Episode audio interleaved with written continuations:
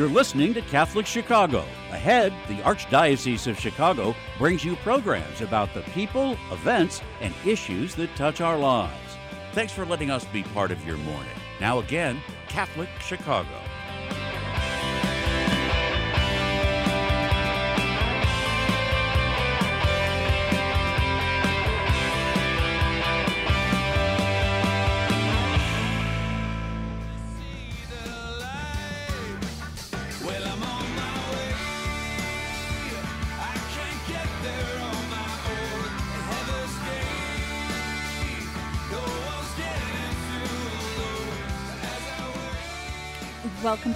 On the Way. I'm Jen Delvaux, and I'm here with Marcia Lane McGee and Shannon Wimp Schmidt, authors of Fat Luther Slim Pickings.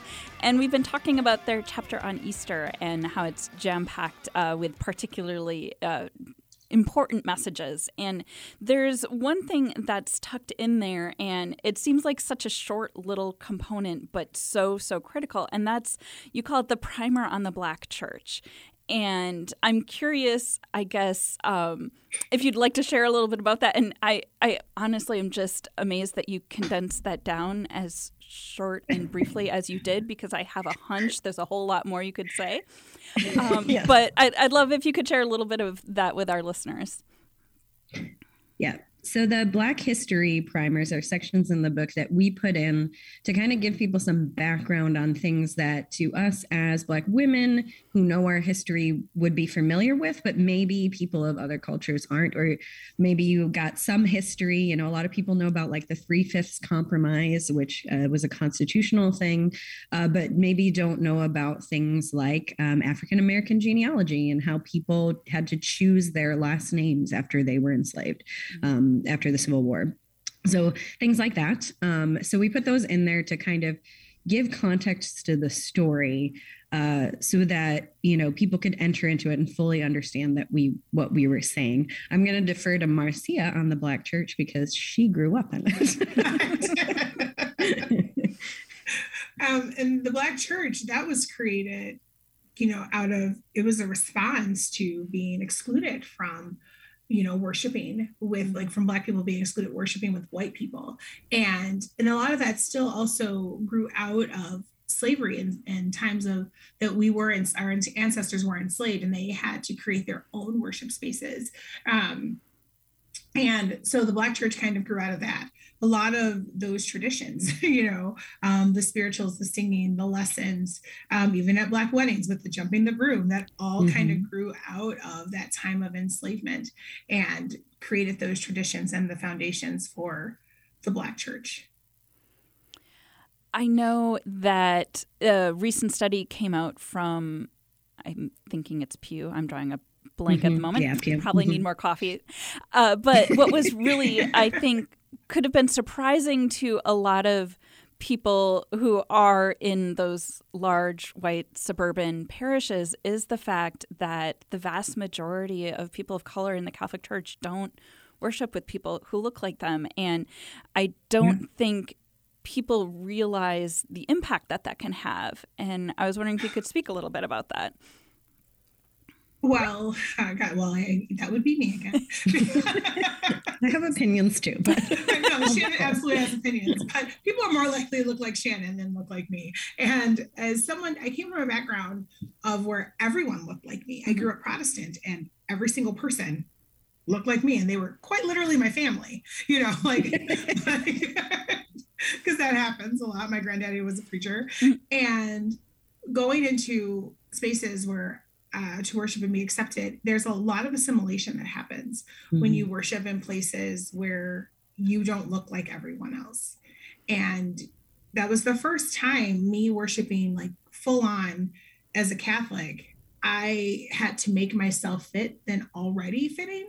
And mm-hmm. that has a huge impact on us and the, the way that we worship and the way that we practice our faith. And there are some things about my faith that stayed hidden for a long time. And not like you know secret hidden but you know singing gospel songs mm-hmm. right? Or you know like my own praise and worship in my house and you know my tambourine. I own one. It's very exciting. Um, listen every single person that grew up in a black church owns a tambourine or can make a tambourine out of some change in a cup.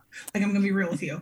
So um, so there's so there's a lot of hiding away, mm-hmm. right? Where and it's sad because I when we talked about it um, at our presentation at C2 on Friday, when we talked about hush arbors, and I was like, when I first joined the church, I had my own little hush arbor, you know, mm-hmm. in my home, and I, and it kind of made me really sad about it. I was mm-hmm. like, oh goodness, you know, all the ways that I assimilated so that I could fit into worship instead of bringing my whole black self to the church yeah. and worshiping yeah. as I am. Yeah. And I think that I I think I experience this like as someone who works for the church in a more of a structural way. You know, we know that our church ordains men and that male clergy are going to sort of be at the top of the the ladder and that's who we are. I'm not complaining about that. But as a woman of color, uh, especially in America, where most of our clergy are um, from European cultures, I rarely see myself reflected in the leadership of the church and also rarely um, see sort of a sometimes an attention paid to my experiences in the way that they're different and that is not a, a reflection on a negative reflection on our clergy but you know we all absorb things from the wider culture that mm-hmm. we assume. And we also all feel most comfortable in our own culture. And so we make decisions out of cultural assumptions that we maybe don't think about. You know, some of the things I think about, like as an American, I assume that I need to be friendly to everyone. But I studied abroad in Italy and they were like, very like, why are you so intense? Right? Like, why are you coming at me with this mm-hmm. like yep. friendly smile? Why are you talking to me? And that's just a cultural assumption. It's not a bad thing. Um, but I think that that affects people of color in a way that many people of European descent don't realize, especially um, those in leadership. And I include leadership in that. And so there's a, a real, really important um, work that needs to happen to include people representative of all cultures in those decision making processes. Um, and to be able to acknowledge that their experience of maybe a decision or their experience of, of a liturgy is going to be different because of their cultural expectations. And especially for us who are sitting in the pews as uh, who are um, maybe of european descent as i am uh, we have to try to recognize those places where what we're doing is either is it a universal thing? Like mm-hmm. on good friday we all venerated the cross. Like that's a universal thing that we all do. Or is it a particular way that we culturally expect to worship? For example i always go back to the organ. You know good old pope benedict said a couple years ago you know the organ has pride of place in the liturgy. Um, and i'm not necessarily going to contradict that because i love a good organ. But if you're in, say, the Amazon or the Caribbean, uh, the organ doesn't hold up very well as an instrument, right? And so uh, you tend to get things like guitars and mm-hmm. drums and other and flutes, things like that that are different. And so our music looks different because of that, because it is a cultural piece of the puzzle. And so um, those are things I think we all need to be aware of. And don't get me wrong, I still want to sing all like, give me holy, holy, holy with a giant organ in a cathedral. Love it. Uh, but also, you know, there's nothing wrong with the rest of it too. In fact, it's very, very right to celebrate all of our cultures in our universal church.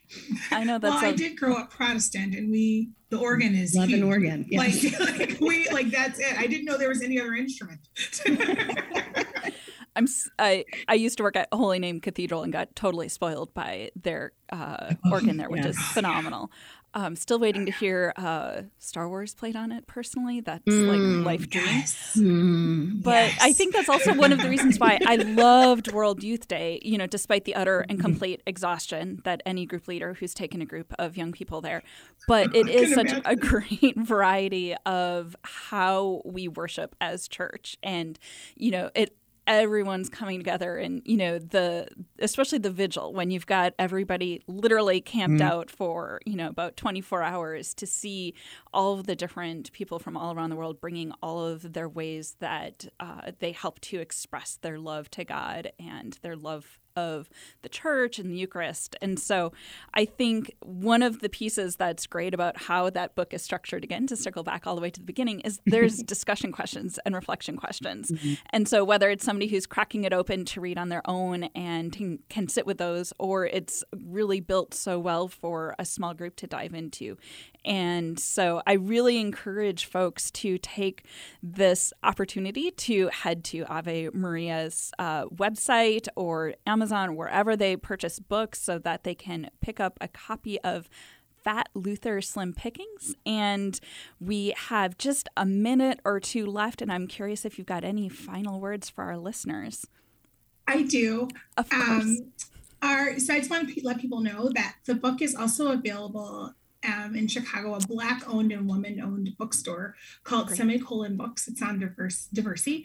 Um, so if you haven't bought the book yet and you want to support black women and support, you know, us as black women, um, Semicolon Bookstore on the north side of Chicago. I know they for sure have it online. You can buy it in their online shop and you will be supporting them. Great. And also, along with that, if you are doing this in your parish or in a small group, uh, we have a further study guide because, um, as we say in the study guide, we like to drop hits like Adele. Like once every couple of years, we're just going to drop a mega hit. That's how we are. Uh, so you can get that for free at AveMariaPress.com, along with other materials as well. Wonderful. Well, thank you both so much for giving so generously of your time and for the phenomenal book that is Fat Luther Slim Pickings. And uh, I hope our listeners also take the opportunity to catch Plaid Skirts and Basic Black podcast. So take care and God bless. Thank Bye. you. Thank you.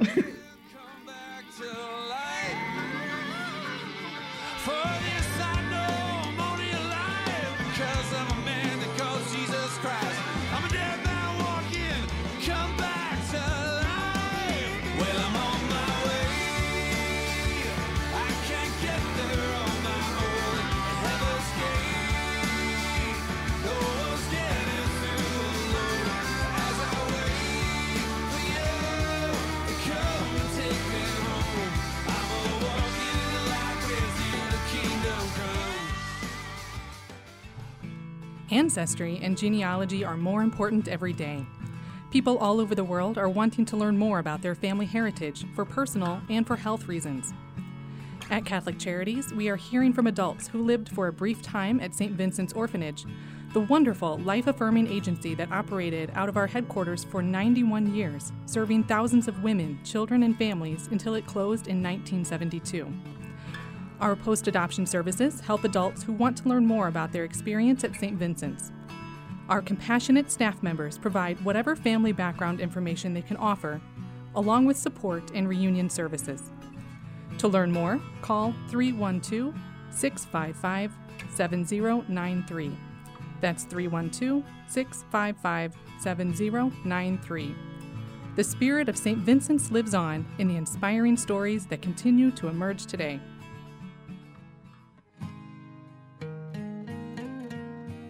Am a seminarian. The church needs compassionate and well trained priests to help guide each of us through life. What inspires me, what draws me always to the priesthood is continue to see priests be a beacon of hope for other people. You can play a part in the education of these young men as they prepare for a life of service to others. I want to be that beacon of hope too, and it sets my heart on fire to support our seminarians, make your gift at archchicago.org slash seminarian fund or call 312-534-7959.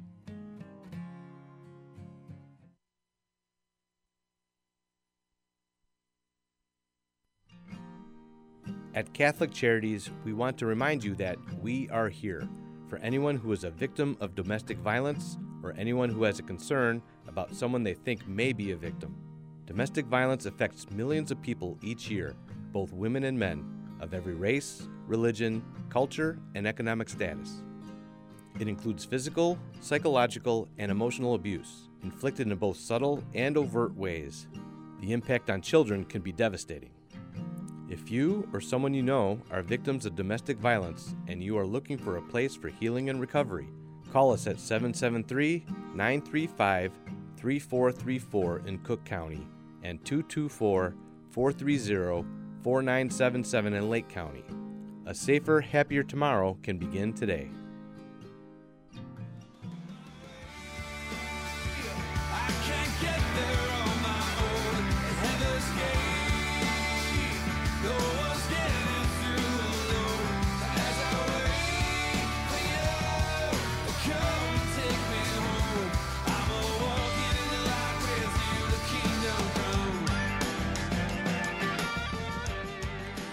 Welcome back.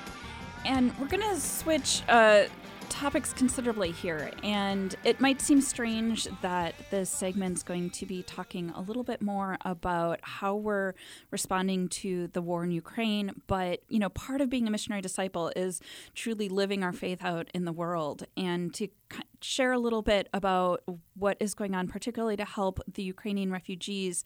I've asked uh, Sister Kasha from our office to join us, and Sister Kasha is a Verbum Dei uh, sister and is from Poland herself, with many friends and family still there who've been working in uh, really incredible ways in order to uh, help reach out to the community and support these over 4 million individuals who've been fleeing the war and atrocities. And so, Sister Kasia, thanks so much for joining me today. Thank you very much. So, good morning. Good morning. I'm curious about the fact that, you know, it's been absolutely astounding. We see so much in the media, and particularly because we have so many Polish coworkers and so many Polish Catholics here in Chicago, we see so much work and such beautiful work being done by the Polish people. And I'm curious about why this immense generosity and why this is so important to the Polish people. Actually, it's very difficult question to answer uh, because it's true the pictures of real war are in our home. Mm-hmm. And somehow um, there is a grace of human capacity of compassion within us that urges us to do something, to not just stand and um, sit and uh, just uh, not be part of this moment. So actually, um, it's true that usually I am very uh, busy uh, in Chicagoland here, but in this time I, I have connected a lot with my friends, with my family by phone, um, by messengers. And it's true, in the beginning, we really didn't believe that this war can start, mm-hmm. will start. When it started, we, of course, were afraid because um, Ukraine is very close to Poland. Then, when we realized we are part of NATO, so somehow we are safe. Mm-hmm. Um, as a members of NATO, we wanted to do something, but we couldn't do enough to really um, stop this war. So we are lingering a little bit in in frustration. Mm-hmm. And then, actually, the very small videos with uh, pictures of train stations crowded with the women with children trying to get to the train and to escape for the safe from the war awaken us um, the baggage of our historical memory. Our grandparents our parents were also running away in the second world war from the war to look for the safe place, and they couldn't find it at all. So that is why uh, we wanted them to experience something different, that they can really find a safe war. We also uh, a safe, safe place, safe place, and um, also for us, um, Ukrainians people were very courageous because they are fighting for for the freedom. And for us, the freedom is a very high value, and we really want, and we say, we see that uh, Ukrainian people they really have the right to celebrate the Independence Day the same way how we are celebrating here July 4th of July. Mm-hmm. So I think it's a lot uh, to really help the women and children so so the beloved one can defend their own country in this time of, of war. I know you've gotten, uh, you've done your own uh, fundraising through homemade T-shirts, which I think most of our office now are ready to wear all the time. But that uh, you, in sending that money, you started hearing more stories about what those needs were, what was being done, and I was just wondering if you had a, a couple of you know the stories of what's happening what are the needs and how are the polish people responding to the refugees uh, yes so actually uh, the first person um, that i listened um, it was the brother-in-law of my cousin he uh, he registered his uh, house as open to receive the refugees and they received the family from Sudan, a married couple with one child. So they welcomed them and gave what they needed. But after some time, they figure out that they could travel from Berlin. No? Mm-hmm. Um, my uh, cousin, uh, brother-in-law, is in Warsaw, 14 hours away from Berlin. But this family received a plane ticket to Sudan from Berlin. Mm-hmm. So uh, my cousin with um, with the brother-in-law, he just uh, after work, after day of work, they get into a car and drive 14 hours uh, to get them to, to Berlin, and they get to the to the airport. So this is uh, one way of of helping uh, my friends from um, the parish, uh, my home parish in Warsaw, uh, they also um, created some kind of uh, web between themselves to um, to receive the families, and I connect with them. They receive the families with the um, many children, like six children, seven children. So uh, they were sharing with me that uh, someone could pay half a year of rent to uh, for the family so they can live in one apartment they can rent apartment they were also looking for for uh, furniture. Because they didn't have any tables and uh, yeah beds anything. When i called to my brother he was telling that every weekend he's going to the stadium uh, stadium uh, where um, the first women are coming and he's making the shopping list for whatever they need.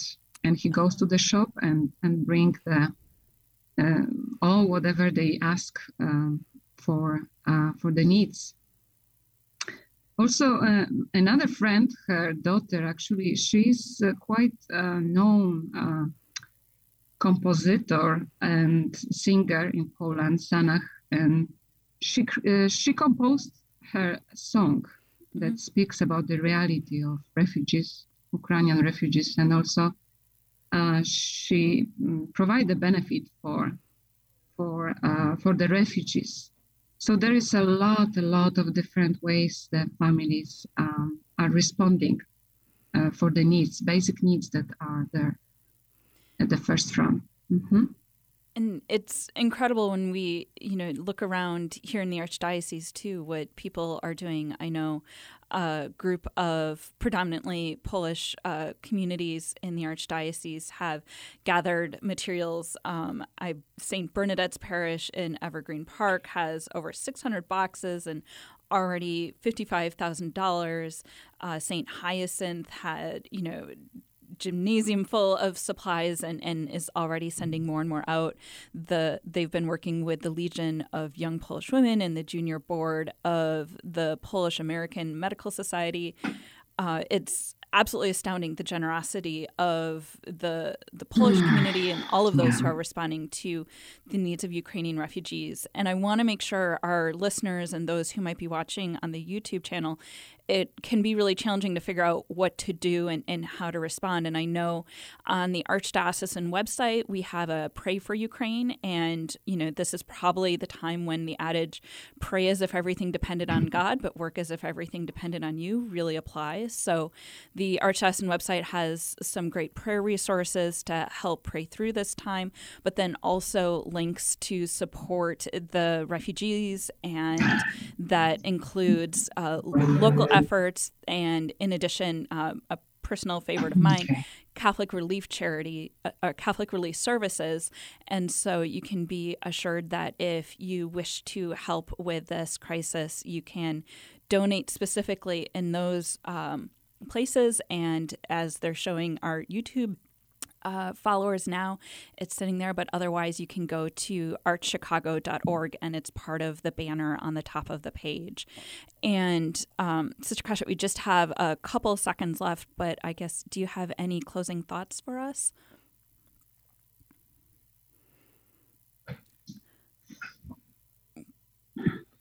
Is there um, I, you know, one of the things I know I've been wrestling with, and I just invite the community to keep this in prayer. And we thank you for your time today. God bless.